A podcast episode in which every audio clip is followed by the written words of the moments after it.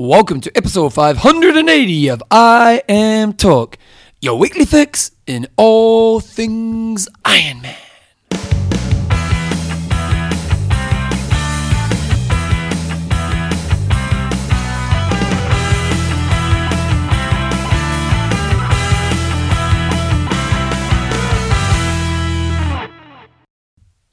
Right, team, welcome along to episode 580 of I Am Talk with Coach John Newsom and Bevan James. Oh, how you go, mate? Pretty good. Got, we've got a special guest in the, in the studios today. We might get him on at the end. Yeah, we've got to get him on. Yeah. You know, he look, he look, he looks terrible, John. He won't be able to hear Day us. of school. Yeah. Thomas Newsom is in the crowd today, Yeah. but he can't hear us because he's got his headphones on and he's probably playing Roblox or something like that. But he said, I want to be on at nine o'clock because school starts at nine and something, what's happening at nine?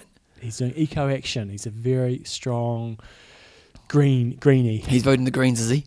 Well, he, he sees all the billboards out there. So we've got our elections coming up in New Zealand, and he sees Labor, clean rivers. Yep. He goes, well, I'd, I'd vote Labor. There he's you like, go. "Yeah, where's the money coming from, Thomas? Hey, they're texting the farmers. Anyway, enough about New Zealand politics. okay, uh, in this week's show, we've got, oh, I'm Talk is proudly brought to you by Athlinks.com social networking for endurance athletes. and Extreme Endurance. Your lactic buffer. and our patrons. Let's name a few, John. We have Lucy Blinkers Francis We've got Matt Albatross Young. and Michael the Hawk Threadgold. Oh, I love your work. If you want to become patron of I Am Talk, go to www.iamtalk.me. In this week's show, we've got some news. We've got a discussion of the week. We've got Statistic. We've got a website of the week. We've got a quick coach's corner. We have. And then we've got an interview. We have. We've got Charles Adamo. So you guys will have heard us talking about the Collins Cup. You may have heard a little bit from Charles. I'm not sure how much you included from the press conference we went to over in Challenge Roth. I may have done one. I can't remember. basically talking through where they're at with the challenge, uh, the Collins Cup at this stage. So if you don't recall, it's going to be at Challenge Roth next year. Uh, format is amazing. What we're all waiting to do, see is what sort of coverage is going to be, how much money there's going to be, and who's going to be racing. So Charles is going to give us a bit of a bit of an update on where they are. Yeah, pretty interesting stuff happening there. And uh, we've got a quick winger of the week and questions and answers. Okay, guys, well, this weekend, the big race has been a big big weekend for triathlon, really, with this, with long distance world championships happening. And we had some pretty good racing, didn't we? It was in Penticton, so over where they used to have Ironman Canada and have had Challenge uh, Challenge Penticton the last couple of years. Uh, I was checking out the coverage on the day. it Looked like a pretty spectacular day and some fast racing. So Lionel Sanders. Not unsurprisingly, took it out. He kind of thought he would be the man to to win the title, but he didn't do it. Yeah, it wasn't a dojo domination, was it? Well, this is where the, the I haven't found out the full story, but so you, normally you'd think Lionel Sanders going to be second or third pack out of the swim if he has a good day, Yep. and then he'll just crush it on the bike and then and probably crush it on the run as well. But his bike time was no quicker than the others really. So Josh No. Amberger was actually three minutes or two and a half minutes quicker than him. So I thought, oh, I wonder what was going on there. Then I did see that he did have a puncture or a slow Oh, puncture okay. of some description. So it said I saw on one page that he had a flat and he said I should have carried a spare because I was crapping myself on one of the descents. So it sounded like he had a, a soft rear tire or a soft tire of some description. So Which helps you lose speed, doesn't it? So that's probably why uh, his bike time was certainly not as fast. But holy smokes, he just kills it on the run. He ran a 145.35. So his total time was 5 hours 20 minutes. He swam 40.40, and that had him coming out. You know, um, with the likes of Jeff Symonds, uh, a little bit down on Joe Gambles, but in terms of say Kind of third pick, wasn't he? yeah, so Yeah. Potts swam 38 and Josh Amberg swam 36. So kind of surprising that Andy Potts wasn't right up the front front there. So he's still not not there with his swim, but his swim is definitely getting better. It's not in the past he was like miles off the back. Will he be Kienle in Kona? I think it'd be a good swim if he was. Because Yeah. if he gets out of Kienle, Mm. that makes it a really interesting race, doesn't it? Mm. So he, he rode 251 for the 120 Ks and then ran a 145.35. And he just crushed everybody on the run. Next fastest run was Andy Potts with a 149s, but four minutes into Potts. So I, I had one athlete racing there. I was wondering, was the course short? And the athlete that I coached um, did 29.4 Ks, and it was in the age group race. So I assume it was exactly the same as, as for the pros. Uh, so marginally short. You know, you're always going to get a little bit of margin of error there. Yep. 600 meters, uh, if it was 600 meters short, you know, that's a a m- couple of minutes maybe um, for at the speed he was going, a minute and a half to two minutes. Uh, so even then, you know, a one hour forty five is averaging three minute thirty per k. That is which amazing, is isn't it? Bitching it. That he is, killing it. That is killing it. So he was uh, he was I think he was third off the bike and ran through Josh Amberger, who was had a nice lead uh, at, a, at a, I think it was in the in somewhere in the twenty k mark, and uh, went on to win by just about two minutes, minute and a half. Do you think maybe we're about to see a time where the runs are faster in Kona? You know, we've always talked about that sub 240, and I, I sent through my picks to Thorsten um, yesterday, just you know, for his Kona Mm. coverage. And um, and I was looking at Patrick Lang last year did the sub 240, which is, you know it's always talked about. It's never Mm. happened, and in some ways the guy hasn't really got enough credit. You know, like no, you know, like because it's pretty sensational. Now, if Sanders can turn up to Kona and get out of the water for like Kienle, which would be amazing because they're both X's on the bike and they could kind of work together. Mm. Are we going to see, you know, like Patrick Lang did the sub 240? Are we going to see the race now actually go closer, to, you know, more guys getting under that 240? You certainly would think so. I mean, we're seeing it outside of Kona, and I don't have the stats to back this up. Maybe Torsten can. This is a little project for you. Yep, You know, how, how has the run progressed over the last years? Years, because I do get the the feeling that guys are, are, are both biking a bit faster and definitely running a bit faster more consistently. Mm. Um, but you know, I, I've got to think. You know, if, if Frodo fires up and has the best race that he can and kind of the best run, he is going to annihilate that record by Mm. so much. It's not even funny. but he Uh, hasn't yet. But he hasn't yet. No. And so a lot comes down to you know how hard they ride. But yeah, Sanders, you know, Does this race work against Sanders? Is it too close to Kona to be running? no, I don't think so. It's far enough out, and it's not it's not a full. It's not. It's a little bit further than a half, but I think it'll probably take the same out of them as, or maybe just a little bit more than a half. Although he did say he ran extremely hard. Yeah, obviously. So you can only, you know, racing at this stage is not going to kill your kind of chances. But if you really go super, super deep, it's probably going to take a little bit of an edge off you. So I don't think it would hinder it too much. Whether it helps it, I don't know. So Lionel Sanders took it out uh, by from Josh Amberger by a minute and a half. Joe Gambles ran his way up to third place with a one hour fifty run. Uh, Andy Potts was fourth, and Sylvain Sudrie was in fifth. Drew Scott was in sixth place. yeah, nice well. work. Uh, so yeah, some pretty uh, pretty nice racing. And on the girls' side of things, Girls' side of things, again, incredibly impressive run split by Sarah Crowley. I mean, she's got to be probably the athlete of the season so far, winning championship races and uh, everything she seems to touch. she's in my turns to Kona picks. gold. She's in your Kona I'm pretty sure I picked her. Yeah. She so she ran a 155, which again, much like Kienle and not much like um, Sanders. Sanders, you know, a good five minutes in front of everybody else. So 155 again might have been a little bit short, but if it was accurate, that's averaging 349 per k. Uh, and even if it's uh, was short, then you know she's still well under four minute per k for a 30k run or near on 20 miles. So. She's had an impressive season and won by uh, you know three and a half minutes running down Helle Frederiksen, who's you know is, is no slouch whatsoever, and Heather Wurtle in third place, not quite catching her. So Sarah Crowley, if she can hold that on to to Kona, she's obviously just running up a storm. Pretty uh, quite weak in the swim relative to others. So I, I suppose she still comes out with like Heather Wurtle and so on. So. Yeah, if she can hold that form to Kona, she could be a real contender. I'd love to know where Daniela's back is, you know, because it road, her Mhm. back was an issue and she still won the race quite comfortably, but it wasn't the performance that we've seen out of her in the last kind of 18 months, two years.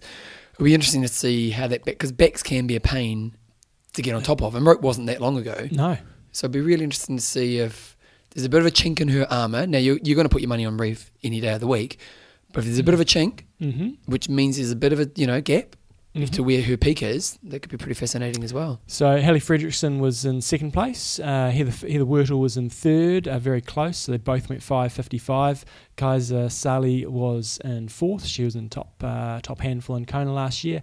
And Leanda Cave in sixth place. Nice. Haven't heard her name in a while, have we? No. No.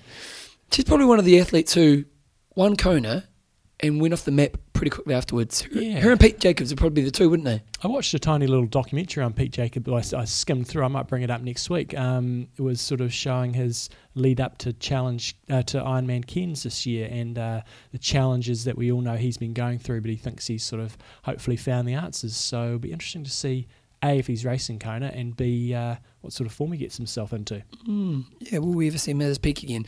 Okay, we also had So just lots couple- of age groupers. Yeah, lots of age groupers over there. I, I was because I was following the Twitter feed. They did have a live camera. The live footage was pretty. Um, it was just average. I mean, they just had a camera sort of on the finish line and, and posted around, so it wasn't much in terms of the live coverage. You did see Steve King, the famous. Uh, we had him on Legends of Triathlon, a great commentator from uh, Canada, and he had this gigantic mullet going on. It was Yeah. classic. Was it real?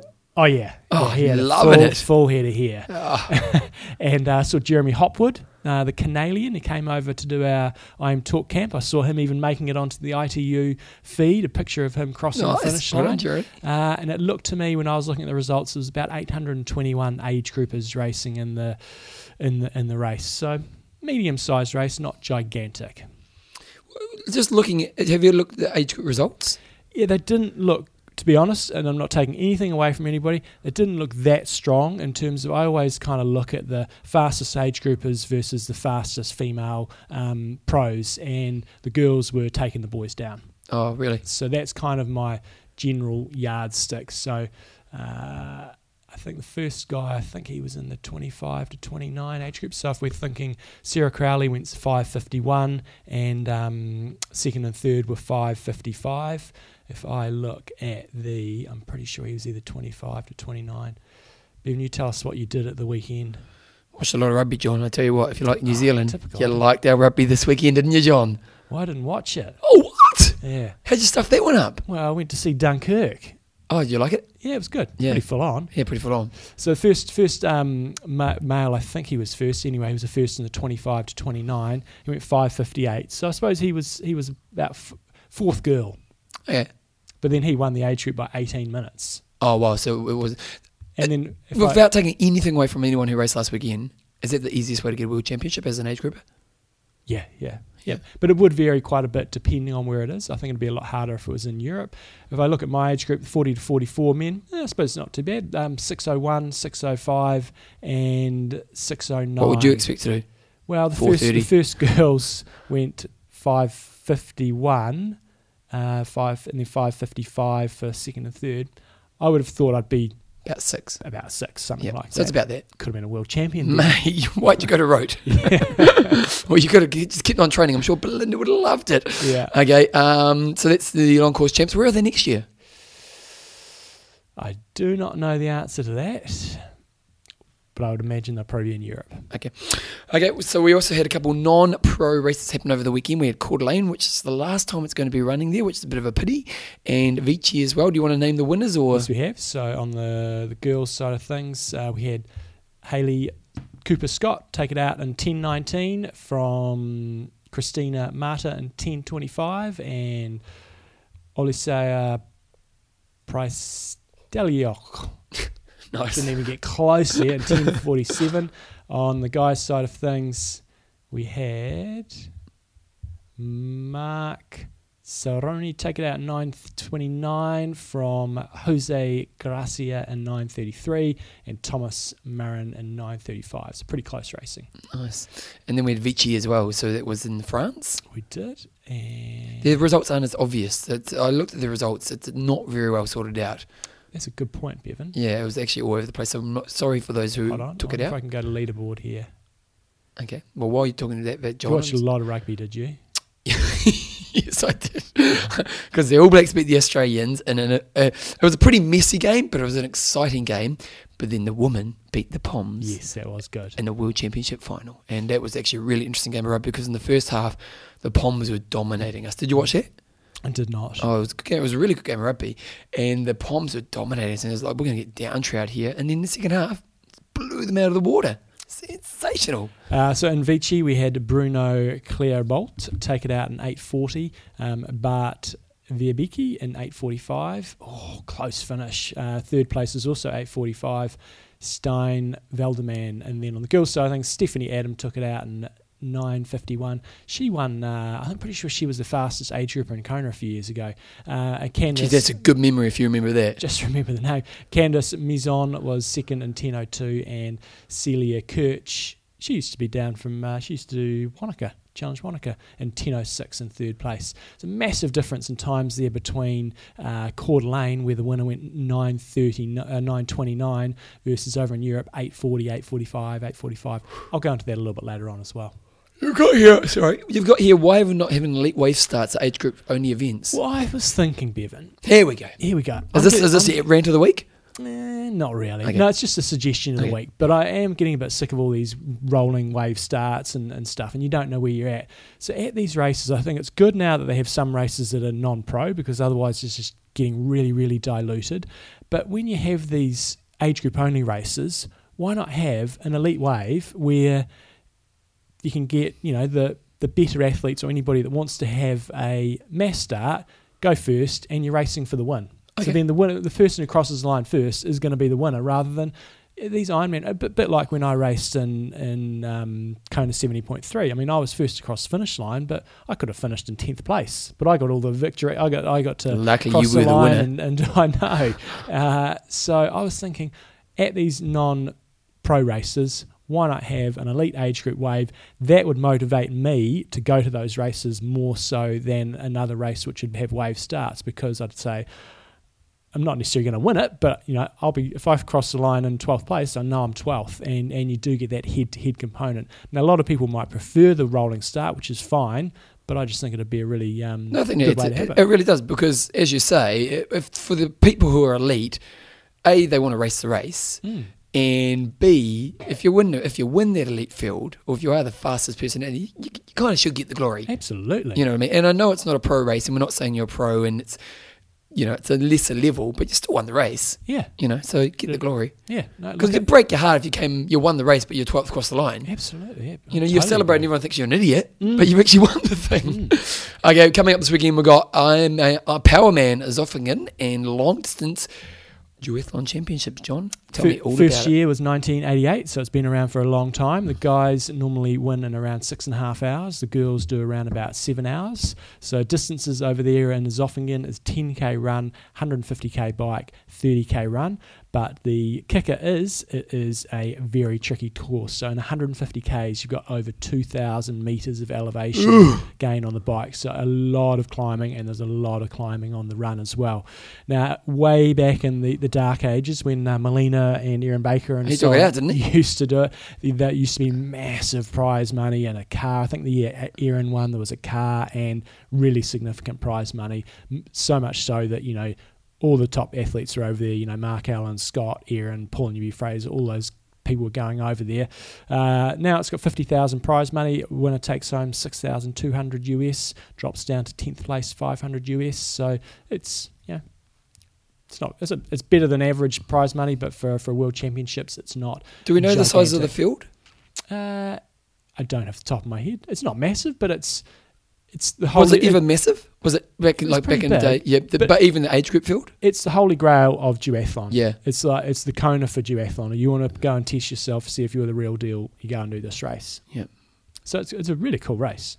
Uh, yeah, I'd, I'd, I'd do something like that. Mm. Kill you, but Oh yeah, imagine that last 10k of that run. and it's uh, pretty sure it's downhill. The last, you know. I, So I just think might, I'm wondering if it's three laps. I should have checked that out. Three laps on the second run, but it's just, it's, it's the run. It's it's going to be the downs that are going to kill you on that run.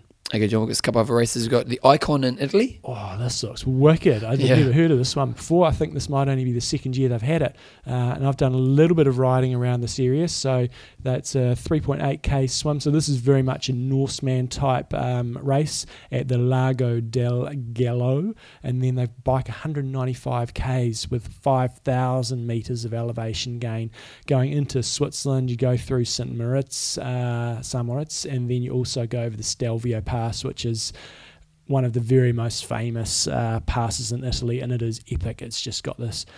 I don't know which side you come up from, but the way we went up it on Epic Camp, you just got this wall of switchbacks, and it's uh, a very, very cool climb. We did it, I think it was in, might have been June, and you get to the top, and there was you know meters of snow still there. I think it was it was just over freezing when we got to the top. Wow, that's pretty cool. Uh, and so it's the second highest pass in Europe at 2,757 metres. So an epic bike ride. And then you do a 42k run with uh, a nice uh, 8k downhill track to start your run, and then you have a 10k finish climbing up to 3,000 meters, uh, so an 1100 meter ascent. So it's called the Icon xtri.com if you want to go check that out. Um, beautiful part of the world, and uh, another one of those insanely crazy hard races. Any other events you want to mention? Uh, we've got the Austria Tri Podersdorf, the Canadian 226, and the Sado International Triathlon. Done that one over in Japan, and then uh, the Clone 226. Okay, John's eye to you up to it. We had Stockholm at the weekend, and the Kiwi boy did all right. Oh, Ryan Sissons. He's really stepped up, hasn't he? He's crushing. I mean, he's a veteran athlete now. Uh, you always ask me how old I'd be. Maybe you should check it out, but I'm picking, you know, he's going to be 32 ish, I reckon. Born He's- he's in the- 88. No, so it's 29. Oh, yeah. So not as not quite as old, but he's been around for a long, long time. And, but uh, this this is his best year, isn't it? oh, head and shoulders. So why? I think he's just partly he's just got the belief. He's got a different a different coach. I'm not sure how long he's been working with Chris Pallone, but yeah, no, he's uh, this is our Kiwi slant on it. But he's he's running up there with the the best of the rest. Yeah, know. um, yep. he's with Blummenfelt. So the the racing was uh, was good to see again. You know, some different results. Brownlee took it out. He got in a breakaway on the bike with uh, probably about six or seven guys. He was the only one that managed to stay away on the run, and the rest all got caught. It looked like a really, really tricky swim. Uh, very choppy and surgy, and uh, there was bigger gaps, especially in the especially in the girls' race. So Johnny Brownlee took it out. He looked pretty pumped to be back on top. Did he? Uh, very pumped, and then it was a sprint finish, but sort of between second and not sprint sprint finish, but you know it came down to the last sort of k between second and about fifth or sixth. And uh, off the top of my head, we had uh, Blummenfelt. Yep. He managed to just squeeze in for second in front of uh, Le Corre from France, and then Ryan Sissons, our Kiwi, was just off the back. And yeah, Mario Mola for second race in a row really um, did not fire fire on all cylinders on the run, and uh, he was yeah down on the run. Who's jo- who's Jonas Schomburg? Because Because he races for the ITU. Is he? What's it? Uh, so he'll be changing his allegiance. I don't know what country he did race for. Oh, is it when you're under the ITU banner, it means you're serving out not a penalty time, but a transfer time when you're between countries. Oh, so okay. you must have dual citizenship. Okay. And the girl side of things, Flora Duffy just keeps dominating. It's so boring. she is just killing it. Wow, minute thirty. Oh, they just her and uh, she got on the bike with uh, the Pommy girl um, Learmonth, and they and there was another one. One of the Americans was there, and she managed to crash somehow on the bike. But they just killed it and just had this gigantic lead. And uh, good Yeah. on second place Learmonth for, for hanging there for second. But Flora Duffy is just just unbeatable at the moment in terms of she just breaks away on just about any bike course, whether it's flat or hilly. The hillies certainly help her, but man, she is just killing it. Wherever always Gwen? Do you reckon? I know she's pregnant. Oh, she won't be here this season. She'll be back next season. next season, You would yeah. assume if she's back, she'll be back next season. That would keep it interesting, won't it? Yeah, absolutely. Yeah, so good on it. And then we had uh, yeah, um, Jessica Learmonth and then Ashley Gentle in third place in that race there. So that, there was that race. And then we also have got coming up Super League number two, John, and it's looking pretty good. It is. So a little way away yet, but it's uh, coming up the end of September. But I did see that they now have the majority of their fields announced. And I think that the rest of the reason I wanted to bring it up today was um, really interesting. I don't know how you get selected onto this. you know, it's kind of Oh, okay. you know, and that's one thing that I think will be really interesting going forward is what if I'm, you know, 10th in the world and I want to be doing this? You know, how do you actually get in there? Is no, it doesn't seem to be any ranking system. It's kind of what they're trying to do is get a really wide variety of athletes from lots of different countries. Um, but and, and they do have all the top guys there. I'm sure they do invite all the top 10 athletes, but there doesn't there's no ranking system when we talk about the Collins Cup um, you know they've got this ranking system that Torsten's come up so there's no debate or anything Mm, around it mm. so um, yeah, they've they've got the the guys listed and the girls uh, almost all listed, and it's a slightly different field to last time. So you do have all the main athletes there. Obviously not uh, Alistair Brownlee because he's uh, on a injury break, Oh, yeah. and but one thing that, that is quite different about the field this time is they've got rid of the, the Ironman athletes that really just got their pants pulled down. Um, so Oh, so Lorenzo, Brent McMahon, uh, who else was got absolutely smashed there? I can't remember, but those guys, the iron distance guys. It's just So the any iron distance guys? Well, that's the one interesting pick. They've got Daniel Halksworth, and you might maybe remember that name from the past. He won a few Ironman races, but he's from, I think he's from either Isle Man or the Guernsey or somewhere around Okay. there. So they've got him in there. He's a good swim. He's, he's won Ironman races, and he's a good swimmer, so he should hopefully be able to hang in there. He hasn't raced for a while, I don't believe, uh, so he could be the one that's going to be uh, hanging off the back. Uh, so- And he's purely there just because he's local. yeah, which is kind of you understand Yep. um, the rationale behind. Oh no. Terenzo is, is on the list. is he? Yeah, number 13. Oh, okay. Yeah, no, Terenzo. He's twice on the list. Oh no, he's only once on the list. Jonathan Brownlee. Although maybe this is the oldest because it's still got Alistair Brownlee on the list I'm looking at. Yes, I didn't see Terenzo. Uh, if you click on that link, which has got the the Try two four seven one, Okay. they had a little uh, YouTube clip, and I don't recall seeing Terenzo Okay. on there. Okay. On the girls' side of things, um, the one that uh, i- or a couple that are missing for me is Flora Duffy. She does. There's still a few names to be announced. Flora Duffy wasn't on there. Andrea Hewitt, and I didn't see Ashley Gentle on there. So hopefully those ones do get named. Uh, outside of that, they have got uh, pretty much all the big hitters in terms of the the Poms. They certainly ha- have got some names that I'm not familiar with. They've got a couple of uh, Russian girls, and because they've got a, a Russian backer, that's understandable. They've also got a girl from uh, Bahrain there, which uh, obviously the Macca influence. Um, but again, they've got all the big hitters, so it's going to be great to see what the girls' race pans out to be. Mm, good times. Okay, uh, prize money. We're looking at prize money of kind of what's happening in the pros. Now, this is prize money only from races, and when we think it's all races. No, so uh, the Challenge family released a prize money list, and you were asking last Yeah. last week, who, are, the, are the ITU athletes making more? Are the long distance athletes making more? and so they compile a list, and I believe it's made up of the Challenge races, ITU races, um, WTC races, and I think uh, some, a couple of the other major money races like Embrunman and things like that. It does, what it doesn't include, and, and this is where you've really got to factor it in for the short course athletes, is they'll be making a significant amount of money from not having any costs because they'll, well, for a lot of them they'll be racing Okay. with their federations and they'll also be getting paid a significant amount. So this is this is money to spend. Whereas an money. Ironman athlete, they've got to take some of this money to live Mm. to, or to, to accommodate racing. But I would say that on, I would imagine the second tier Ironman athletes. This is just a guess, but I'd imagine they'd probably be making more money from endorsements than the second tier ITU athletes. Okay. um, from sponsors because they probably do work a bit more with their sponsors, whereas your second tier ITU athletes are probably still relying on that uh, sort of national federation handouts. So, um, yeah, there is a bit of a mixture in here in terms of uh, short and long course athletes. So we have Richard Murray on top with uh, 116,000, Mario Mola third, 100, uh, second 113,000, Gomez 79, Lionel Sanders 70, Tim Don 57. Kienle 56, Amberger 48, Brownlee 41, Matt Hanson 40, and Sam Appleton 36. Now, this will massively change after Kona because it's such a big Payday. prize check there, and also after 70.3 Worlds. But at this stage of the game, you do see the short course guys and the ones doing well at sort of half Ironmans and Ironmans uh, seem to be doing pretty pretty well there And then the girls. girls side. And, and the other thing I'd say is it also doesn't include the short course athletes probably get paid quite a bit to be racing in their European teams in France and in Germany. So Okay. Yep. girls side of things, Flora Duffy, 84,000, Daniela Ryf, 70, Sarah Crowley, 68. She will have added to that in the weekend. Holly Lawrence, 65, Lucy Charles, 60, Annabelle Luxford, 49, Ashley Gentle, 48, Andrea, 48, Katie Zaferes, 47, and Susie Cheetham, 45. Hmm, interesting stuff, isn't it? It's not huge money, but is it? It's not. No. You know, when you think about, did you watch Mayweather? No, I'm not interested in that at all. No, I, I was a little bit interested. I didn't watch it because I was working, but I, I was interested in it.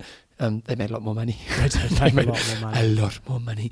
Um, anything else on that one, John? No. No, Sponsor.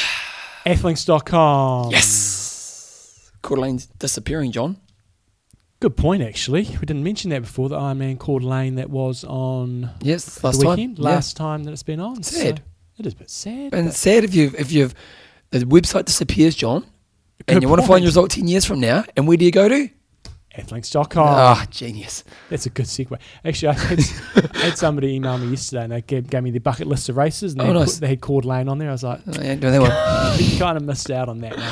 Now, the reason I wanted to bring that up, Bevan had a very, very good point there as well, is if you have done these races that are disappearing, chances are they're probably not going to be on the Ironman site for forever um, because Yeah. they'll just phase them out, especially when they do a website update. So keep it all in one place on uh, athlinks.com. But the second point was I was looking at those results and thinking, the guy that won went 9.29, not taking anything away from that guy. We are had- really diminishing anyone who's done well last weekend, aren't we?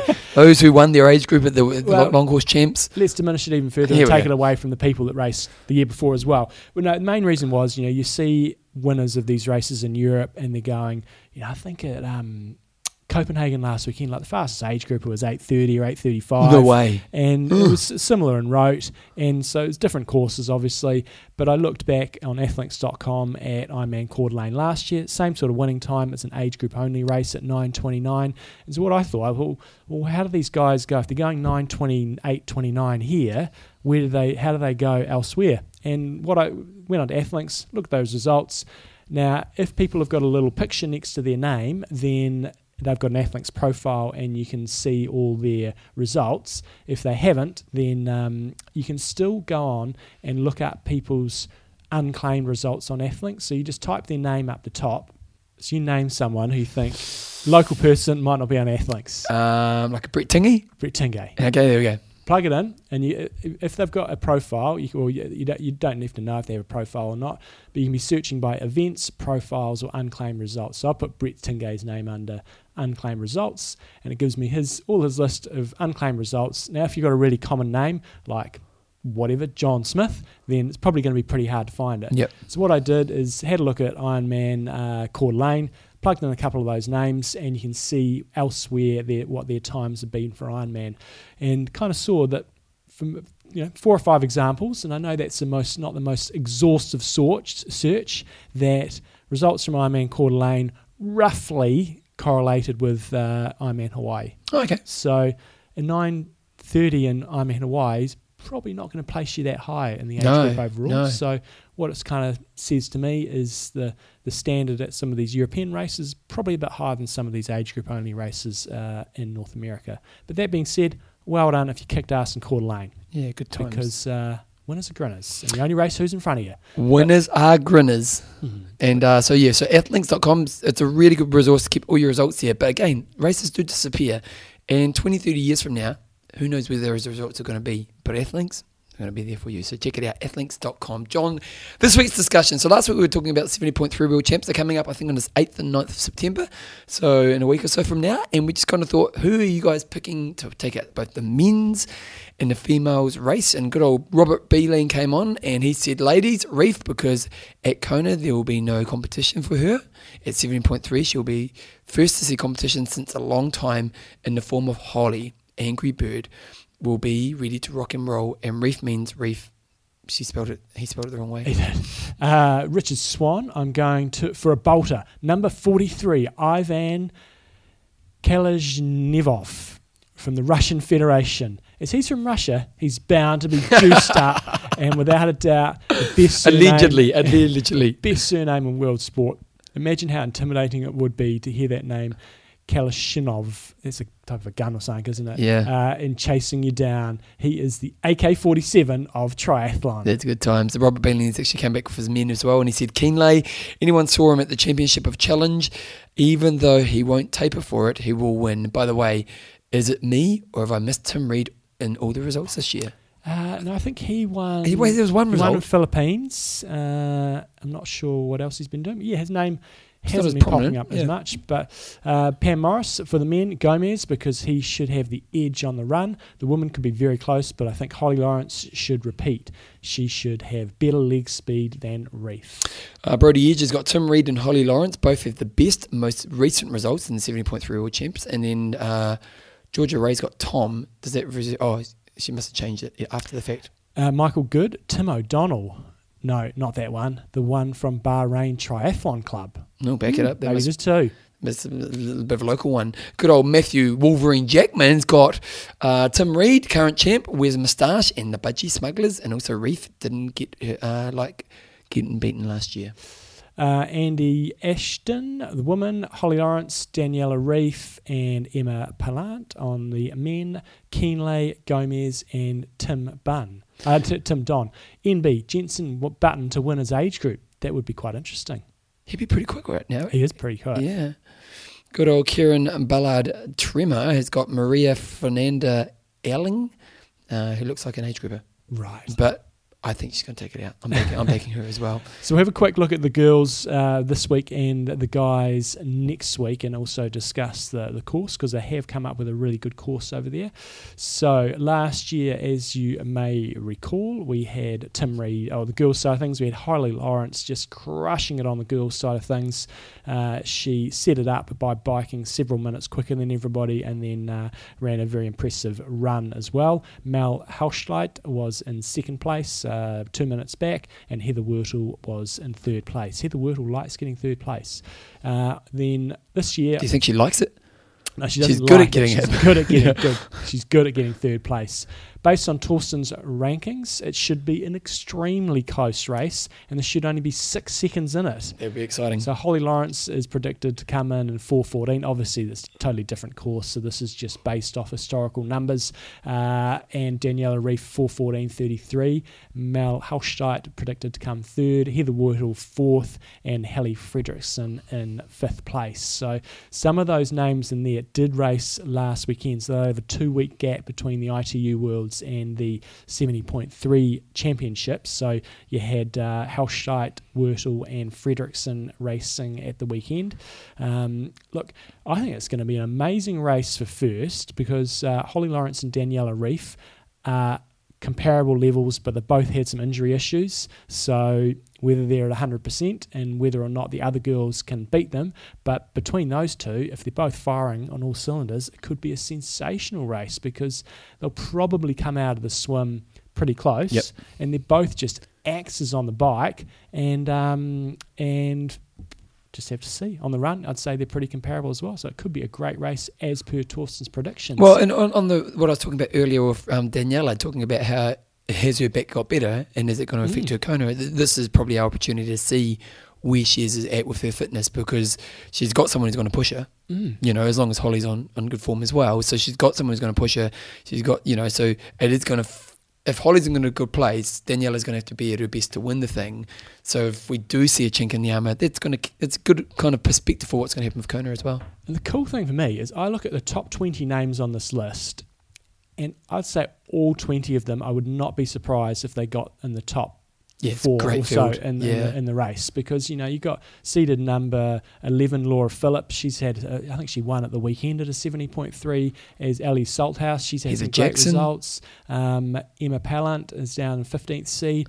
Any of those girls, if they finished in third or fourth or fifth, wouldn't be surprised. So uh, Sarah Crowley, I mean, again, she raced at the last weekend, so might not be on her absolute A game, but yeah, very high quality field in terms of uh, the top end and also the depth is uh, is impressive. So good stuff. Yeah, and, and when it first came around to seventy point three champs, we were like, mm, it's cool to win it, but Mm. is it real uh, like a real championship yet? We've got to say it is now, can't we? I think so, and, and I think part of that is uh, a they they have pumped up the money a bit more. It's got really good points, so that is a motivator for, for getting people to Kona, and Good timing. Good and good timing for, for worlds. You know, for, for for for Kona, you know, it's a good time to be banging out a good hard um, half Ironman, and also the course course selections that they're doing now are such that you're going to get a fair enough race. You know, there's a really decent hill in there this time around, and yeah, you might still get some packs coming together on the the bike, especially on the guys side of things, but it's enough. That it's as fair as you can make it without going Yeah. stupid and having a, just um, you know hills all the way through. So Well, the, Mm. this is the thing. I always think what makes what races in an Ironman year make me want to watch the race. Now, I always want to watch Kona. hmm I, I want to watch Super League for some Mhm. reason. Super League seems to work for that. Yep. Um, Seven point threes I've never really cared to watch. Mm. You know, but after last year's race, which was phenomenal, Yeah. with Reed and Sebastian Kienle, you know, like this year with this field, I'm kind of, oh, you know what, I might actually make an effort to watch this race. And that's kind of showing the appeal of the race now. good thing for you as well, uh, mainly on the guys' side of things, it's on a Sunday over there. It's going to be on a Monday morning. Get Oh. Ah. up from work, have your iPad just sitting there while you're working away, and Nice. it's good timing. Girls' race, unfortunately, is on Saturday, so that will take up your Sunday morning. Sleeper morning. I can see it on the background. There you go. Yeah, there you go. So we'll look. We'll talk about the boys next week on the show. Okay, John. Uh, this week's discussion is now that we have a lot of experience with rolling starts. Do you like it, or what sort of start would you prefer? Tell us if you're front of the pack, middle of the pack, or back of the pack from where you start from. Yeah, it's just, I mean, I've experienced my first rolling start, and I think a lot of people. You liked it, but Yeah, but if I was way back and starting in 150th place or 300th place, I probably wouldn't have liked it as much. okay. Uh, so I'm just really keen to hear what your experiences have been like and whether you like it or not, or whether you prefer other starts. And I think, yeah, and I do want to reiterate, we want to hear what sort of part of the field you're from. Are you front of the packer, middle of the pack, or back of the packer? Because I want to know if you front of the packers actually like it. I mean, from my experience so far, if you're middle to back of the packet, most people seem to like it. What about you front of the packers? Well, I know I like your idea. You came up earlier on the show with the whole idea of having an elite wave age Mm. group start for those who are looking to kind of compete a bit more seriously. Stats Fantastic. It's, It's fantastic. fantastic. Austria was one. Tell me all about this, John. Oh, I put Austria. I should have put Australia. Australia. Uh, so I had a quick look at the World Triathlon Series medal Oh, here we go. So, what's the best country? Is Australia? Australia have crushed it on the girls' side of They can't play rugby. No. So, So there's been 28 years of World Championships. Now, over the last number of years, that has been a series prize. so you're just talking medals, not champions. I'm talking champions. So oh, now Oh, okay. you are called the world champion if you win the series. Up until, God, what year was the last year we had? Bevan was still racing, wasn't he? I don't. I don't actually know the answer to that. Um, but I'm going to say ballpark early 2000s was the last time we actually had a, a world championship race. But I could be completely wrong there. But anyway, of all the years we've had, tw 28 years, Australia have won a medal on average every year. So they've got 28 female medals. Female. Yeah. So there's been 28 Is years. this just the females you're talking yeah. about here? So there's been 28 gold medals, 28 bronze medals, 28. oh, okay. So it is silver not, medals. Not okay, yep. So they've won one third of all the medals. Wow, that's total. impressive, isn't it? I actually thought it might have been a little bit more than that. Uh, so who, who's been the dominant? So Snowsill. Snowsill had it for a few years. Um, then you had Michellie Jones, who's won it plenty of times. Um, you also got to think about the bronze and silver medalists as well. You had Erin Densham, not Erin Densham, Emma Mo- Emma Moffat. She won it a couple of years. I Who's the best Australian female athlete of all time? Fem- uh, triathlete? Yeah. Uh, I have to go Michellie Jones because she's won over all distances. But Snowsill had a better career, a longer career. Who? Snowsill. No, no. Oh, really? She was ex- incredibly dominant, but only over Olympic distance. Yeah, So- but for longer. Uh, no, no, no. Okay. No, McCady Jones definitely had the longest career and across all distances. Totally different era, Yeah. but in terms of who's the most dominant, you know, you got to yeah. Snowsill was you'd be putting a lot of money on her to win every race that she uh, she rocked up to. So yeah, Aussie girls taking out 28 medals, and I thought they would be actually a bit further in front of the Americans. The Americans are actually second with Hmm. 23 medals, and then there is a huge gap back to New Zealand and Canada with seven each, and UK have only got six, which was quite surprising, but considering how how they've really been the dominant force in the last few years. Well, um, and I'm sure the next week we're doing the men. Yes, we are. yes, we are. we are now. because it'd be really, uh, really interesting to look at the men because in the UK have definitely got more than six in the men. Let's speculate on the men. So who? Okay, Yeah, the okay. UK are going to crush that. Yeah. Well, let's do it now. We- We're, we're on it, so I'll pull up the website. You wait. You don't look. Okay. Okay. So I'm gonna go- Oh, so do I have to count them? Do I? Oh, okay. Yeah, you Okay. think before you speak. Bevan. Think before you speak. But UK will be crushing it because you've had the both Brownlees will have got multiple medals over the last years. You will have had Spencer Smith and Simon Lessing taking about another bloody six, six or seven medals there, uh, if not more than that, because they both had a couple of seconds and thirds. So UK are going to be uh, streets ahead. Amer- it'll be pr- probably be pretty similar actually. You have USA and uh, America, no, UK in, in top position, Canada, and then Australia and America will be in second because they will have had quite a few medals in the early years, and then Spain will have picked up quite a few medals in the more recent years as well. So those will be your dominating countries. Well, well, I've only got I only managed to count the UK in that time, Mm-hmm. but they're at 19. Mm. Yeah, they're, they're pretty dominant. And as you say, Spanish have really come through. Like Spanish, they've Ivan Rana. Yeah, yeah. Yeah, he was, the, he was the first Spanish to actually even get a medal. Mm-hmm. But then since then, 1, 2, 3, 4, 5, 6, 7, 8, 9, 10, 11, 12, 13, 14, 15, 16, maybe Enough, 17, 17 for the Mhm. Spanish. So yeah, it's definitely a bit more mixed. And then uh, Australia early on, although Australia hasn't really been, Brad Kahlefeldt got third in 2010. So Australia early on were a bit more dominant. The one thing you don't see a lot of is the Americans. Apart from the early years, maybe. Well, no, not even so much in the early years. You Yeah. had Mark Allen took out 89, Mm. Mike Pitt got third in 91, Mm. and then after that, Is that? Yeah, we- um, Yeah, that Yeah. would be pretty much be it. So America's only had two. New Zealand's had more than that. New yeah, Zealand, we will have had Bevan Docherty um, taking getting several medals. Uh, Rick Wells. Rick Wells, Hamish Carter will have got one. Craig Watson will have got one. Uh, so yeah, quite a few. Geez, America's only had two medals. That is shocking. That is amazing, isn't it? Especially when we go to the girls Mm. in a second place by quite a big margin. Pull up your socks, America. Yeah, man, that, that, that's really amazing, isn't it? Mm. It really is. Okay, well, that's a, that was a pretty good set. Okay, we've got an interview coming up. John, we've got Charles from the Chief Executive Officer from the Professional Triathlon Triathletes Organisation, and they're going to be putting on the Collins Cup, so we'll get them on right now.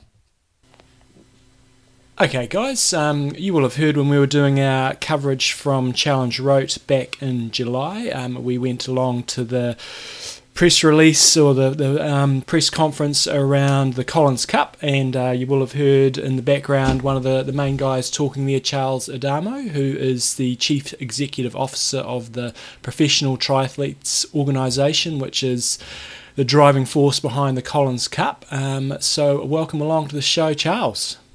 Uh, great, John. Pleasure to, to be here. Thank you so much. Uh, how did you sort of come about becoming involved with the professional triathlete, triathletes organisation? Because we know that um, I think Richard Allen was involved at one stage, and it was kind of, you know, the, the formation was taking a little bit of time. So how, how did you sort of get involved in the whole gig?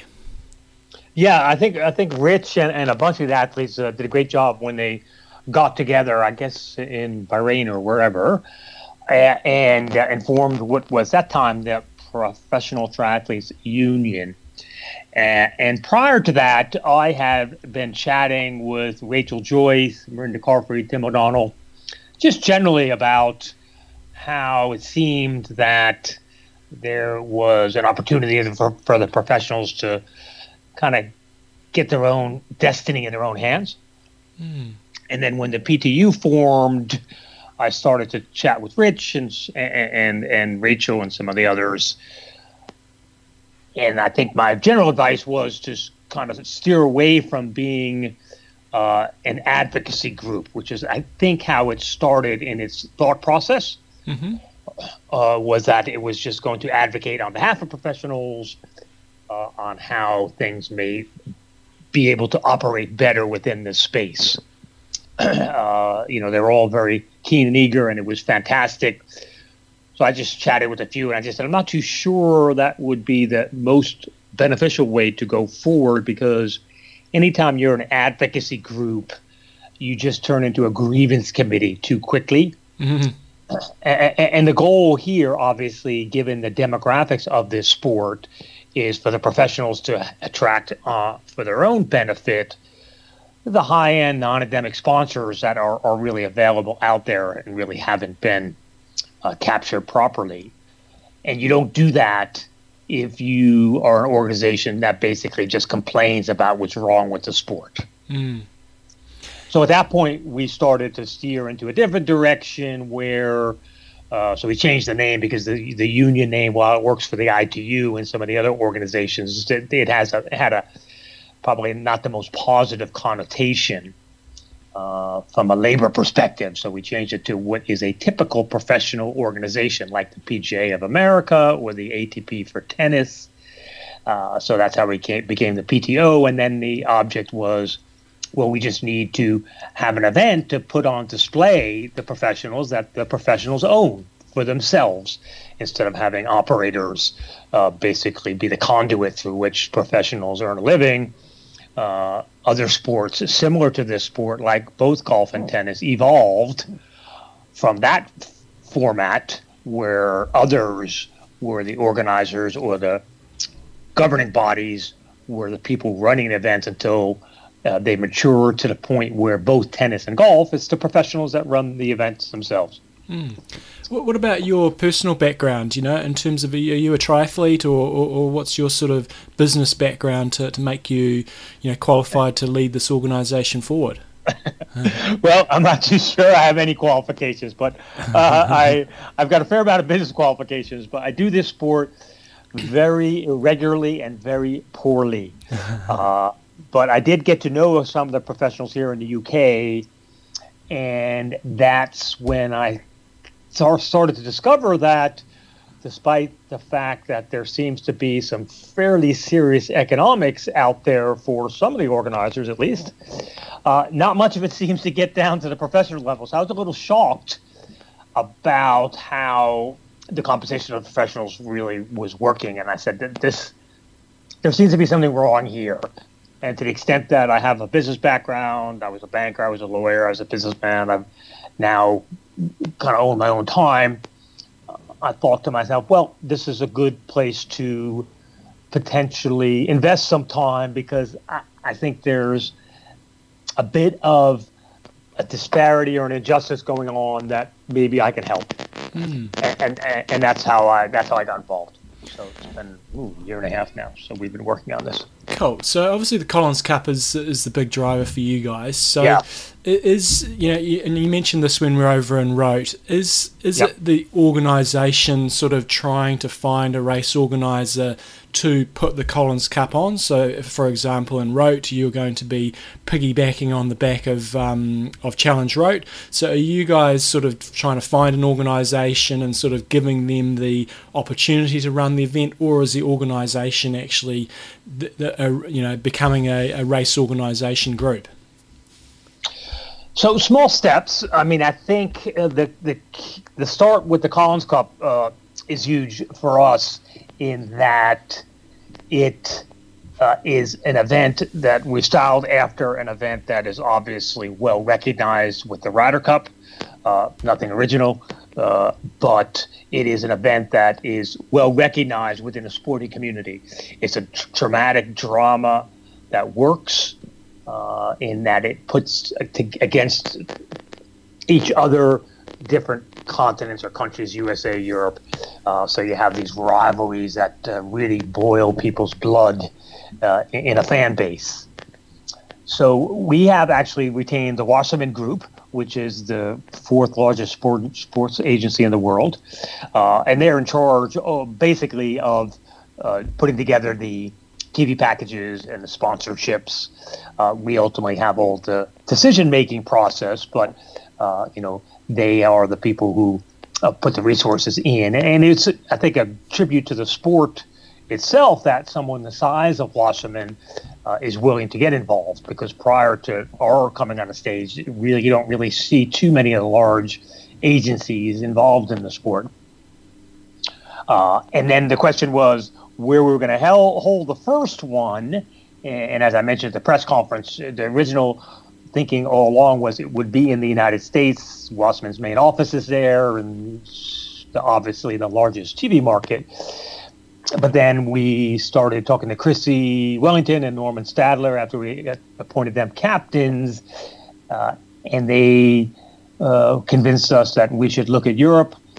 And then we looked at Roth or Roth, and clearly it, it has exactly what for the first one we would want to uh, make sure we had, which is a huge spectator uh, component to it, mm-hmm. because that is what what really can make an event from a TV perspective. And it's interesting because you look at the economics of, of most sports, it's 90% TV revenue.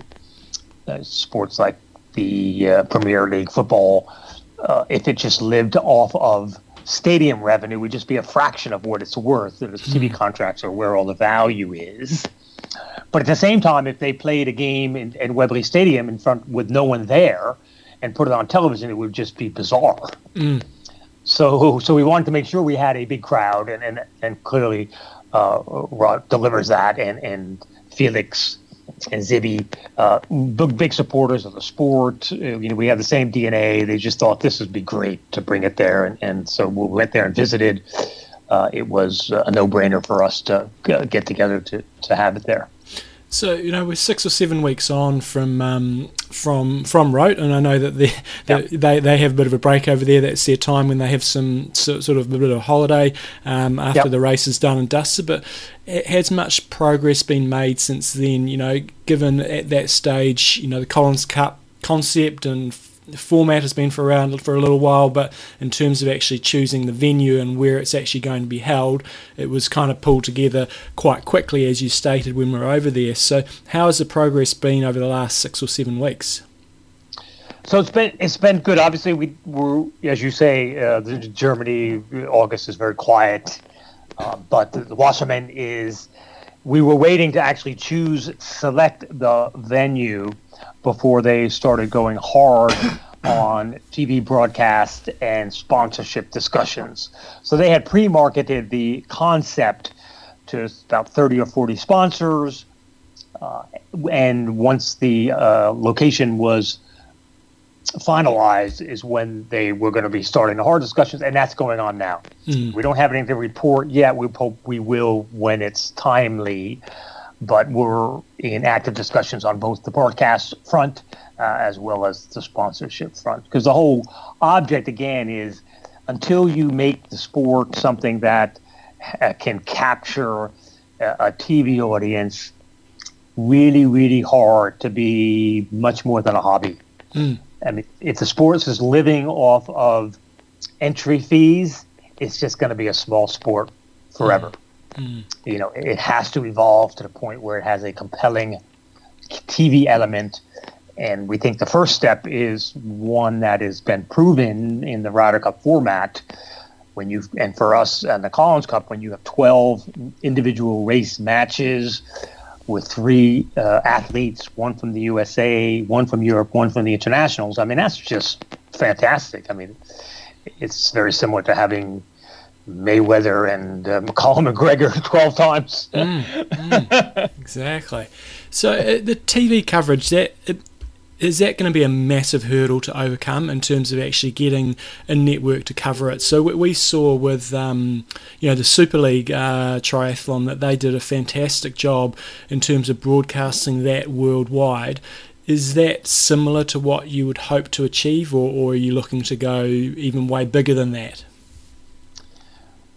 Well, I think the op- there's an opportunity to go way bigger than it, just because again, you're tying it to a format that is well known in the in the sport networking world.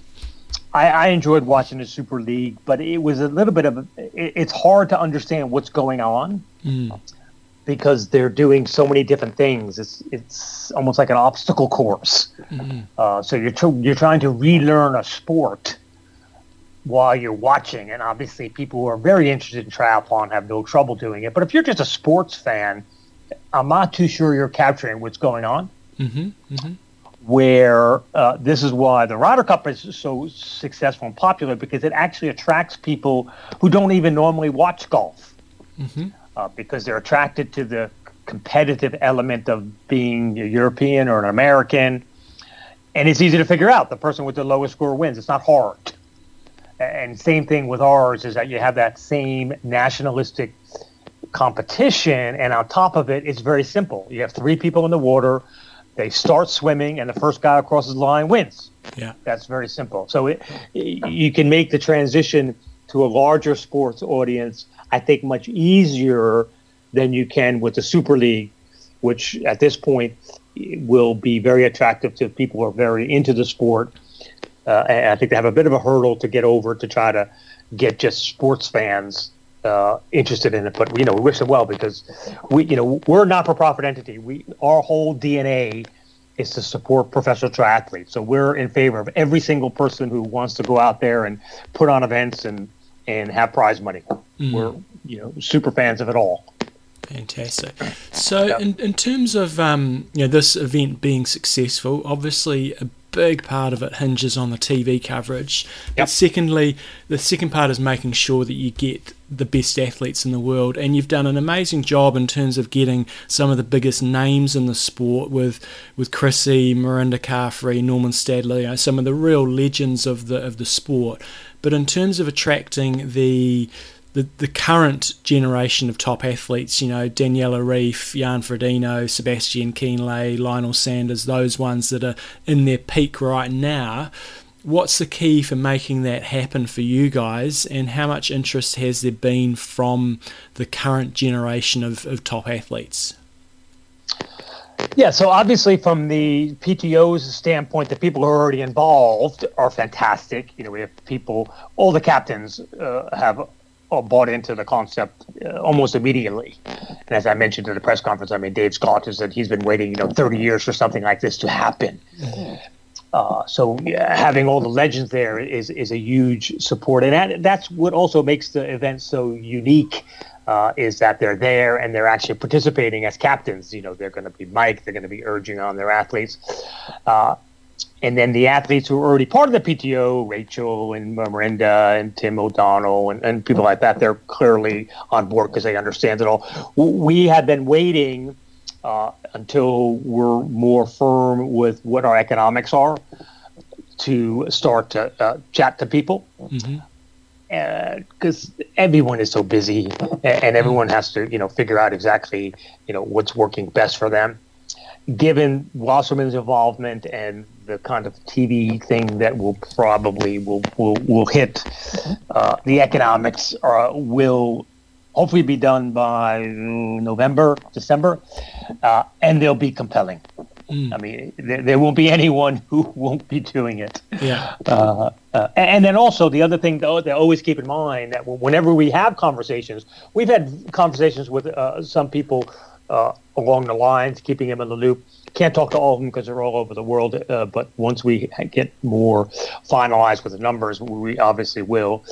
Uh, and we have our world rankings, which kind of uh, rank everybody. But the most important thing that we, when we have our discussions is that this is all theirs. This organization is owned and operated on behalf of professionals. Right? There's no shareholders to feed. There's no people, you know, taking money out in, in leakage to all different uh, organizations. It's all theirs. Mm-hmm. So this is their first opportunity to just say this we this is ours. So, so if someone decides they don't want to be involved in it, as I mentioned in the press conference, they're probably going to stick out uh, like a sore thumb and says, well, why isn't somebody not here? So, but everyone will make their own decision. We're not. That's one thing that we started uh, steering it in a slightly different direction. Is there's no mandatory obligation to do anything. Mm-hmm. You know, this is all people. Uh, you know, will make it economically compelling for them to want to, as well as you know the joy of being able to have your own thing. Uh, but uh, we're we're not trying to coerce people through various different reasons to participate. But but your objective is is essentially making it a no brainer for the athletes financially. That it's like it's just a, a no brainer. Is that sort of the objective? That the, numbers are going to be that great that they, you know, it would really be hard for them to turn down. It, exactly, and and it will be too because we'll also, given that we're working with Wasserman, we'll have some really uh, seriously uh, large non-endemic sponsors who, while they'll sponsor an event, will always be looking to enhance that sponsorship on an ongoing basis by sponsoring athletes mm. as well as captains. So uh, there's just a, and also from a from a TV perspective, particularly the long distance guys, they don't really get much exposure. So now you're talking six, seven, eight hours of a broadcast. That's all about them. Mm. You know, even the Kona broadcast is is first of all, it's not a live broadcast mm. uh, for you know the TV uh, element. Uh, and so it's it's three weeks after the event, so it's not even really a sporting event because people know who won already. Mm. And on top of that, the broadcast is eighty percent about age groupers, mm-hmm. which is great. It's a great broadcast. I watch it every year. It's very exciting. It's it's very inspiring, and it makes you want to go do Ironman races, which is what the purpose of it. But it doesn't put the professionals uh, as on display as we're going to have the opportunity to do because we'll have six eight hours of broadcast. So we'll have background stories on every single one of those athletes as part of the broadcast, and every single one of those captains. Uh, so you'll know about them, which right now the fans don't know that much about a lot of the athletes. You have to go dig pretty hard to find out a lot of the background stories.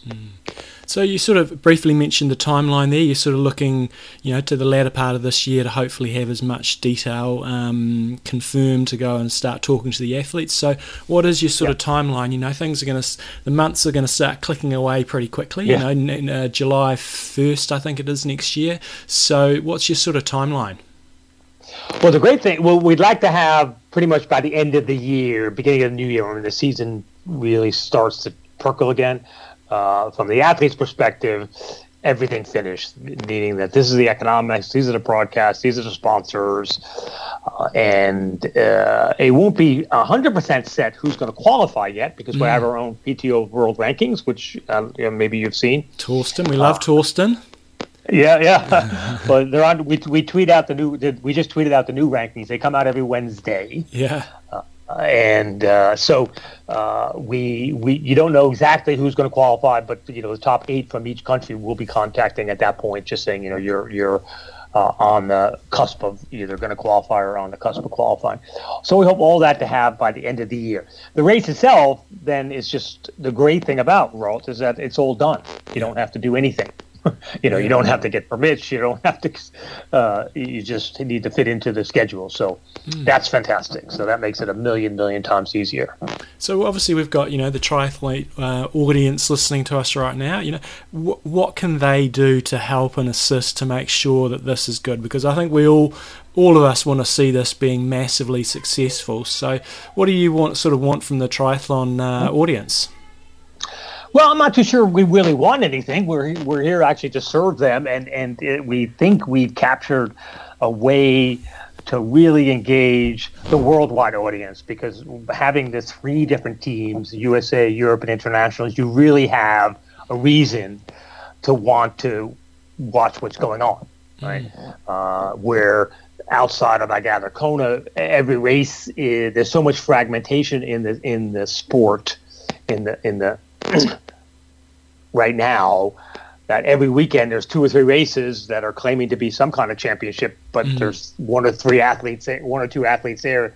It's it's hard to really get uh, excited about following it. So uh, we just hope that uh, they'll be excited about what we're delivering. I'm not too sure there's much for them to do, but uh, sit back and enjoy it really, and, and, and follow it as we go along. Awesome.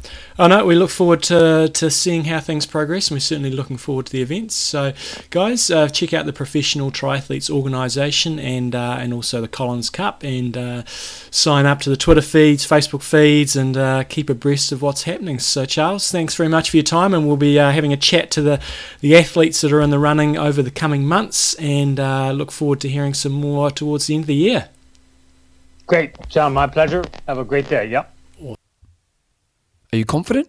Are you are you slightly confident, or are you doubtful? Uh, I'm more confident than less confident. so I'm, Okay. Yeah, it's just it all comes down to the TV and getting those big bucks. Because the way that Charles is talking there is, it's going to be a no-brainer for the top athletes in terms of getting Kienle, Frodo, Sanders, and all those guys. It's it's going to have to be a big money item for those guys to be there, and uh, if they get the big TV coverage, should be able to make it happen. But yeah, I would not say I'm putting. I would not be betting my house on it, but I love the concept of it. I think Oh, it, I it could want it be to really, work. really cool. Massive for our sport. Mm. Massive. So hopefully we'll be able to report really positive news. massive for the pros. later in the year. And, and we, we talked about this earlier, but this whole idea of if they can bring the kind of, if, let's say it works, let's say in five years from now, this is really taken off. Well, pros are making massive money off Collins Cup. That brings the game up for everyone else, doesn't it? Absolutely. You know, Mm. So now suddenly WTC or Wanda, whatever they are now, suddenly they have to really think about prize money if they want to get pros to races. And Mm. in the last 15, 20 years, the age group has been the, the market really. Pros have lost their value to the sport. And so when they don't need the money so much, when the, the races want them, they're going to front up a bit more money. So it's great. Oh, yeah. Okay, John, coaches Corner. Nice. nice. You kind of, you know, nice, nice. Okay, what's happening here? Uh, so, I had a question in from Brian Hagen. Uh, I have a question for you. How Brian clo- Hagen, he was my roommate. He was. Yeah. Uh, how close to an Ironman would you do an FTP test? Oh, that's a good question. And I'm going to be doing one today, and I'm eight and a half weeks out from my race. nine weeks. Don't do it before nine weeks. No. and so by doing an FTP test, I'm assuming Brian's mean meaning doing a 20, 20 20, minute. minute time trial as opposed to a one hour time trial. So, look, I think the main thing is you got to figure out what your objective is you're trying to achieve from doing an FTP test. Uh, it's, I think it's a really good idea to actually be doing them fairly close to a race, you know, sort of three to four weeks out, but more as a mental conditioning session, uh, especially if you haven't got any racing. If you've got some racing in there, I probably wouldn't bother. But if you haven't got any racing, say you're coming from New Zealand or, or you and you're going to Kona, um, then doing a session where you're really beating yourself up. Both either on the bike or on the run. Um, we talked about doing some running races, I think last week or the week before. But doing a session where you're really pushing yourself mentally to limit, sort of around about three weeks out, I think is a good idea. If you're using it to help set your zones for Ironman racing, then I think around about the timing that you're doing, Brian, sort of between nine to ten weeks out, is is a good time to be doing it. Uh, and but the main thing to do is you do the time trial, you do your FTP test, and you use that as just a, a baseline for setting your race zones. Then you need to go out and do all your field testing, and hopefully you've got a half Ironman maybe in there or some sort of other race, and then you start to hone your zones based off those results. So your 20 minute time trial should only be the starting point of setting your zones. I would strongly discourage anybody from setting their Ironman zones purely off a 20 minute test. Uh, it's not indicative of uh, what your actual so what, what should they do? So they do that, and then you might say, based off this 20 minute time trial, my power for going out and doing an Ironman ride should be, you know, say 200, 200 watts, for example. yep. Then you actually go out there and, and do some test sessions out there. Um, so I think a really, really good test session when you're in the final six to seven weeks is to actually go and do a four to four and a half hour simulation ride at your target power output, making sure you're fueling yourself appropriately, like you would in a race, and actually then seeing how it feels, seeing what your heart rate does. If your heart rate stays under control, or if it starts to really rise, then you probably think then it's a very good indication that you're not going to be able to sustain that. So that's use it as a starting point. Then go out and do all your test sessions and uh, and make sure that it's realistic for you. I think there's a lot of people that don't do enough long iron distance training sessions. You know, as I said, four to four and a half hours at race effort, no breaks whatsoever. You're on your aero bars, you're doing your nutrition, and you're pretending you're in a race and trying to choo- choose a course that's fairly similar to what you're actually going to do on race day, and that's going to give you your best indication. Doing one hour reps um, and doing interval Ironman intervals is fantastic training, but once you get, start getting past that sort of four hour mark, then it becomes a bit more real for what it's actually like in an Ironman. Um, so yeah, there you go, Brian. I think the, the timing you're doing it is is good to give yourself a little bit of a baseline, but um, once you get inside that sort of last eight weeks, I wouldn't be doing um, FTP tests in order to change your zones. They'd more be beat, you're beating yourself up, very, very hard training sessions rather than actually trying to search for personal bests because when you're going through that phase of training as well, the chances are you're probably not going to be doing lots of really, really high intensity training. It's going to be more sort of strength work or long distance reps rather than actually doing you know specific workouts are going to help your 20 minute performance Good times. Um, okay, John, let's go website oh, let's, we'll save uh, actually no we will do this carry on carry on of the week. website of the week uh, this is just a quick one it's more of a plug than anything It's a cool race. Uh, Arno Sulikov sent over an email. He said in nine weeks' time, uh, no, on the 9th of September, so the weekend after next, he's doing the Evergreen 228. It's a crazy course. The winning time is like 16 hours. Where you, you, you 16 hour plus for the winning time. loads of time to do the race. But what he really likes about doing this event is they're really they're trying to do a bit more than just doing a triathlon. They're trying to be carbon neutral, zero plastic bottles. Um, Got to use the local bus to Like- get there. You've got to use Transport. transport, and they're also trying to invest um, money into the local community. Now, the event is in an awesome part. It's actually where we uh, finished our Epic Camp France Oh, last really? year, and the, the swim is actually just down the road in the lake that we were actually doing all our swimming from.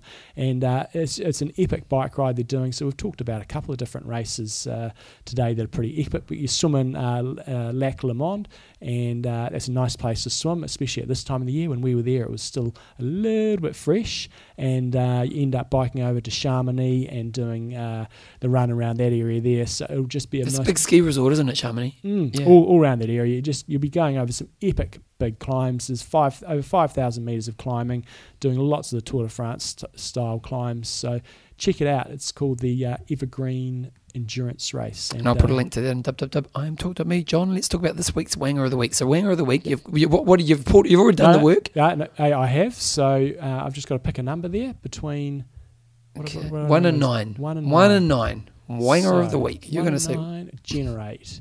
This is purely random. Random. Oh, number five. What's number five, number Bevan? five. Number five is past the chamois cream.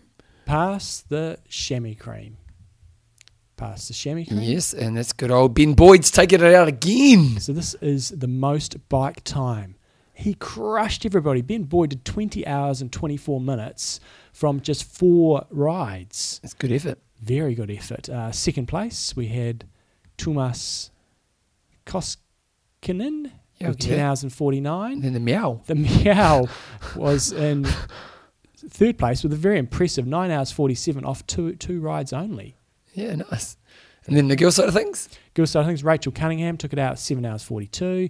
Uh, Lynette Warren was in second, 6.05, and Joe Coombe was in third with 3 hours and 5. Ben Boyd's been putting the hard yards in this month. In his current month, he's done nearly 3,000 Ks of riding. He's ridden 95 hours in a month. Goodness. He's doing a lot of writing, Ben, you're, you're smashing it. I know we I want to generally just focus on doing one um, Section a one week. section Yep. a week, but we've got to give uh, some thumbs up to the smallest or least training amount this week. okay, who is it? James Thomas, Oh. the, the Red Rocket. He came over on our Five camp. minutes and 20. Five minutes. James, pick up your game. Sharpen up, mate. Sharpen up. Pick up your game. Oh, good times, rock and roll. Okay, Jumbo. Uh, we've got Sponsor. s- sponsor. Let's talk about uh, Extreme extreme, endurance. endurance. So, if you're coming towards Kona or you're coming towards your main race, especially if you're in the southern hemisphere and the weather's still pretty changeable. That being said, we've had some fantastic days in Christchurch. Uh, get on the immune boost. Look after yourself. I know the mountain snail got his uh, dose the other day to get him through all of uh, the rest of winter and make sure he's in shape for all his Brecker challenges. Oh, he's, a, breaker. fanatical Brecker. He's got the tattoo, I think. He won't know anything about Ironman in a little period of time. He No. loves his breaker. But um, I've got lots of people down in New Zealand who swear by the immune You could say if, if um, a breaker fast is a fast breaker athlete. Come on, that was pretty good. uh, but no, if you if you want to keep yourself healthy, get on the immune boost and keep your training consistent. Minimise the risk of getting uh, sick. Maybe Thomas should have been on the immune boost. Don't know it's if that your fault. It's your fault. with conjunctivitis and uh, and headache, but uh, you never know. See, the Canterbury rugby team got it. Yes. Yeah. Maybe Thomas got it off there Yeah. hanging out with them. So remember, if you're looking for any products off the .com or the European website, use the promo code IMTalk20. You get a 20% discount. And uh, if you are looking for that little extra edge, give the standard extreme endurance a test. Only takes a 72 hours or so to kick in. But if you've got a race coming up and you just want that extra couple of percent, get on it. Check it out, xendurance.com. And you almost think about how you rotate their products throughout the year. In your peak season, you're going to be using extreme endurance. In Yeah. off season, you're going to get the immune boost. Exactly. No, there's a, there's a strategy, team. There's. Periodization of popping your pills. That's right. Periodization of popping your pills. Anyway, questions and answers. John, it's a sad day for an iconic triathlon challenge. So this is pretty sad, isn't it? This, was this one I mentioned last week? I'm not sure. Did you mention it last week or the week yeah, I'm pretty sure I did. Okay. Yeah. Yeah, but pretty sad. Again, it was just like Douglas Weymouth when he was doing that arch to arc challenge. He died in the channel. What a horrible thing. It is a horrible thing. So the Enduro Man is the race that goes from uh, from the UK all the way across to Paris. So uh, I didn't realise how long it takes them to do the swim. Well, how long does it take? So the rec- I think the fastest guys can do it in seven hours, but it can take people up to twenty seven hours to do the swim. And I was looking It's all at about tide spit, isn't it? yeah, I was looking. Well, I was looking at the Enduro Man website, and the guys that were doing it, they were taking sort of around the twenty hours mark to do the swim. I can't fathom swimming that distance or that God, it's got to ruin you, doesn't it? Oh, Remember, remember that guy Kieran, the Irish guy, yeah, and he came to stay with me back Mhm. when he was doing Yeah. yeah, yeah, and he did it, and he he's he's he swam it, and he goes, oh. I didn't swim for three years after that. he was like, I was over it. yeah. But just we got an email through from Matthew McKenzie, and he's just mentioning Douglas, and he's saying Doug was a very experienced ultra endurance athlete, completing many iron distance events, including Ironman UK, Ironman Wales, and the Outlaw. Two years ago, he completed the continuous quintuple iron distance at the Enduro Man Festival. He also climbed Everest and many of the world's highest peaks. So it sounds like he was a, he was a pretty Mm. amazing man who liked a challenge, and it's very sad that he went this way. Um, yeah, it's just kind of sad stuff. We also got an email through from Tom Bland, and he was just kind of saying a couple of things. Just first of all, um, the question about the timing of the marathon. He really enjoyed that because um, Even though it took me ten years to answer it. it did because he was saying he's a, he's a pretty quick runner. He's done a one fifteen half, Oh yeah, nice. but he's only two fifty one full. Oh yeah, good work on that. no, that you plug that in. No, no, he was right. He was right. He's got. He, um, He should be down I've dabbled with winter, spring marathons in the off season a number of times and never managed to make it work. I run a PB at Wellington this year, two fifty one. I have one fifteen half, so I should be able to go quicker than that, but often don't run with my head. So I've only just started enjoying my running again over the last two months. I think the psychology of the mental damage of a marathon should never be underestimated, especially if you're going to smash the marathon, which is a really good point, isn't it? Well, I think he's exactly right there. Not just a marathon, but any Endurance. endurance race, and that's why I was sort of mentioning, you know, if Lionel Sanders did go super deep, it's slightly different for pros, but uh, it's really hard to back that up. And for age group athletes, you know, I'm you're you're a wreck after that peak performance. You know, Oh. like when we when I we did road, It was no- three hours no- before you got off that bloody chair. There's no way. They're Just and and the the pros probably a bit different because they're used to going there. It's just like that repetitive. Yeah. Anything's repetitive. Once you do it off, more often and often, you get kind of used to it. And then Laura Siddall, oh, she was off racing, you know, bloody the, the next weekend almost. yeah. There's no way. I, a, I'd perform poorly, but B, mentally, it's just you just leave it all out there. But and and it sounds like Tom. No, I don't know how you race Tom, but when you, you're obviously bloody fast runner, one fifteen half. So the thing is, is learning the skill of control is often the problem for people like that, isn't it? Is that Mm-hmm. you know to do a good marathon, you've got to you've got to control that first bit.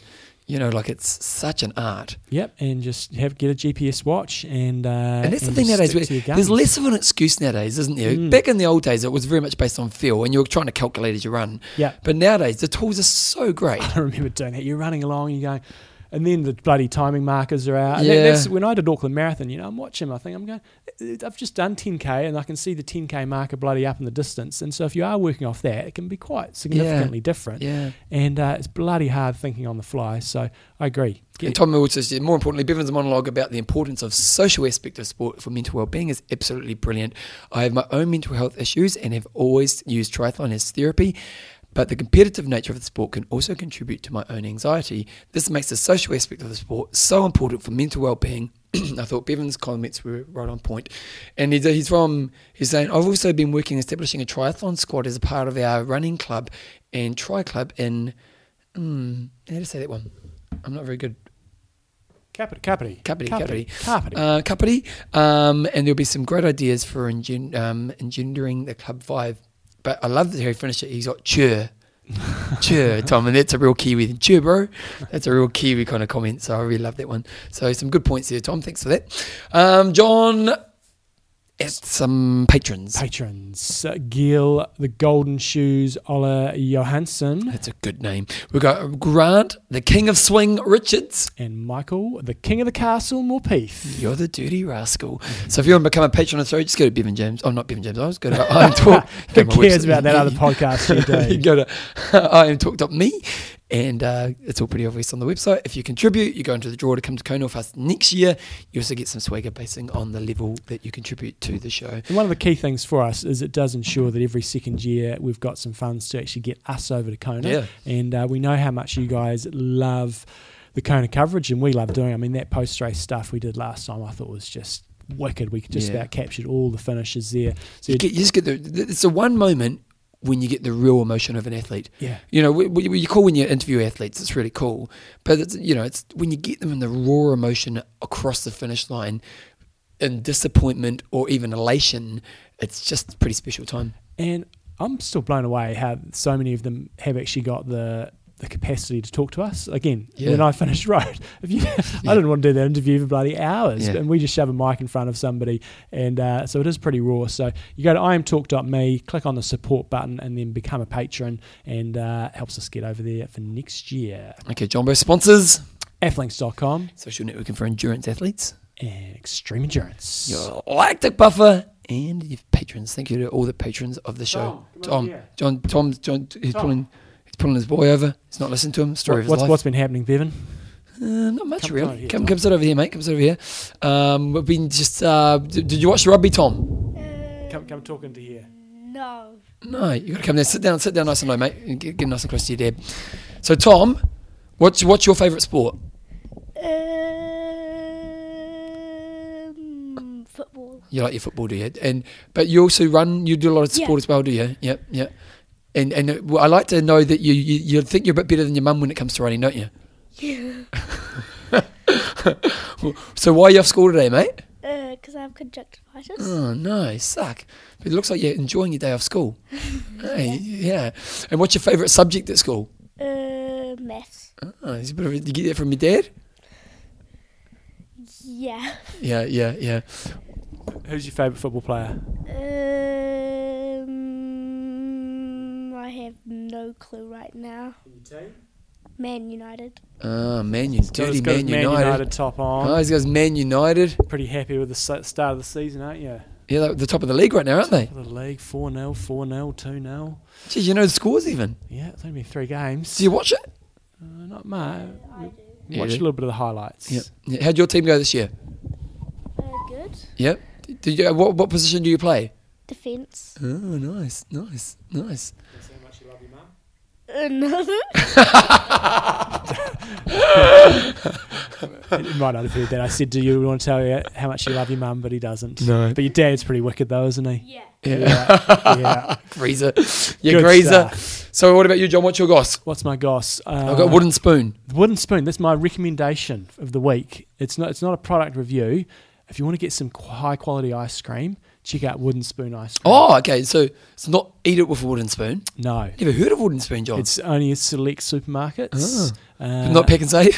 No, but I have been having the pack and save experience the last few weeks, and I should have probably listened to you and Ian Wood and other fellow cheap asses. Saves you a lot of money. Cheaper. How much? I'm still working out my averages, but Yeah. it's it's enough to. I to reckon 20, 30 bucks. Yeah, yeah, Yeah. yeah. Yeah. Definitely agree with that. So yeah. And admittedly, I don't do the shopping anymore, so it doesn't bother me. yeah, no, it's it's a significant saving. Well, you talk about wooden spoons. So uh, one thing I find, John, is there needs to be. I like myself a Magnum. Do you like a Magnum? This is ten times tastier Really? than Magnum. But It's- like a gooey- It's expensive. But like, is it an ice cream or is it a No, tub? it's a little tub. Oh, okay. Ten bucks for a little tub that big. But it's, Mate, uh, you're it's worth big money, aren't you? It's, You uh, won the big Wednesday. quality. Well, no, but I like a Magnum. But the one thing I don't like about a Magnum is at the bottom when you get to the wood bit, the wood takes adds a bit of texture to the experience. Right. I think they need to create a way where I don't know. You you you, you don't. I Have, like the Memphis Meltdown with that layer of gooey caramel. oh, I like the gooey the gooey raspberry. Mm. Got to put it in your pocket for a while to let it melt. you put it in your pocket. put it in your pocket. When you take it out of the freezer, you put it in your pocket for a while just to let it sort of. Is it an ice cream in your warm pocket up- or you warm happy up- see me? warm up that temperature but so the the gooey bit is gooey. It's not solid hard. Mm. These Joe's birthday tomorrow, John. Okay. Joe, she's turning 41. Have you done your bloody? Uh, Yeah, my float ticket I did it the other week. I did it on Friday. Tell us. Okay, so- I don't know why you do this, but um, I'm intrigued to know why. So, float tanks, for those who don't know about it, is basically you, you go into this room. It's pretty high end, so the showers and you go to the shower. It's, it's a quite nice re- kind of personal experience because you go in, beautiful shower in the room, stuff. So you, they have, they have all the nice lotions and potions, and so you you get in the shower. You know, everyone's watching. No, you're not watching. You're by yourself, and then there's this kind of this big dome tank. Um, probably maybe twice the size of this table. It's And great podcasting. Yeah. How big's the table, John? Maybe a meter and a half. Two two meters by two meters okay. ballpark. Okay. So, um, and then you go in the tank. You, I wasn't sure if you meant to. I took my togs, so I took my speedos, but uh, and then uh, we actually went naked, John. So I was a bit Mhm. kind of free with the world. And then uh, it's full of Epsom salts, I think. Right. So and the water tank of the tank is the same temperature as your body temperature. Mm-hmm. So and then what you do is you put earplugs in. So you it's basically totally silent. Mm-hmm. Although I did get some bubbles in my earplugs early on, that was a bit annoying. I was like, get out bubbles. Um, and then, then you, there's a light. You can have a light on if you're a bit claustrophobic, Mm-hmm. or you can turn off. And I'm, I'm not claustrophobic, so I turned it off, and it is totally black, like Mm. it's black out. And then you're just lying on the water, And so, how much of your body is submerged? Like, kind of half. right? You know, Yeah. so like your head, you know, you're, you're not holding your head up. You just Yeah. and it holds you up. And then so because I, I, you know I meditate every day, so I just kind of went and did my meditation. So you're there for an hour. So the first ten minutes they have some kind of airy fairy music on, and then that music fades out, and then at the end of it like, to bring you back out in the five minutes, and um. I yeah, so I thought, well, I'll just do what I do when I meditate, and it, yeah, it, just, it was kind of a deeper experience of my meditation, to be honest. What are they advised doing? I would have thought most people just fall asleep. I, yeah, well, that's the thing because I've already got a process I go to, and I did speak to a girl yesterday, and she said I went to sleep in because I think it's ninety bucks or eighty bucks to do it, so it's not cheap. Not time to go for a sleep. Yeah, that was just sort of like, well, I wouldn't pay eighty bucks to do that again. But I have to admit, I was very relaxed, and I mm. do feel I went to a deeper level that what I go for for my. I've got three, and they mm. say you you should do it at least more than once because the first time's just an old experience. But for me, mm. I've got a process that I went to, so I wonder for people who don't have downtime in their life and don't Mm. have a process, what their experience of it is because it is you very are just you you. you it's just your thoughts. Yeah, yeah, nothing else you can do. Yeah, now, and, um, now imagine for you know for you, your meditative state's probably a long ride. Mm. You know, you know, it's probably when you go for a long ride and you just get into a rhythm of where you are. You know, I imagine it might be a similar experience to that. Yeah. Um, I, I do. I, I I will be. Inter- It'll be interesting to see once I've done three if it's something I feel I want to do again because you know I'm a tight ass fundamentally and I, I don't want to really spend that much kind of money. But, but I, I yeah, I yeah, I'm, I'm reserving judgment. I thought there was some value in it. Mm. Yeah, and so yeah. Your next round of the JD Duathlon's coming up this weekend, and uh, that's about it. Went to the movies, as I said. Had my so wooden ice we went to the movie when the rugby game was on. Yeah, That was bad timing. Yeah. It was a good game of rugby. Well, it wasn't looking like it was going to No, be the it's day, true. week before. It was just, I turned it off the week before. It was so boring. Yeah. Uh, so, well done, you Aussies. I'm picking up your game. You didn't quite get across the line. But it wasn't really they picked up the game. We just made lots of mistakes in the first bit, and every time we made a mistake, they got to try. Mm. It was unbelievable. I was like, like well, there was one time was, the first try we intercept pass, so there was a bit of a cock up. The second time we were just pushing them off their scrum. Their scrum was going back. Like, When's the penalty? They managed to get the ball out. And then there's a gap because we've created this big push off the scrum. All I'm um, hearing excuses. No, no, because we won, John. There's no excuses. we're very happy. Okay, let's wrap it up. I'm Russ. I'm Mendo. Train hard. Train smart. Kia.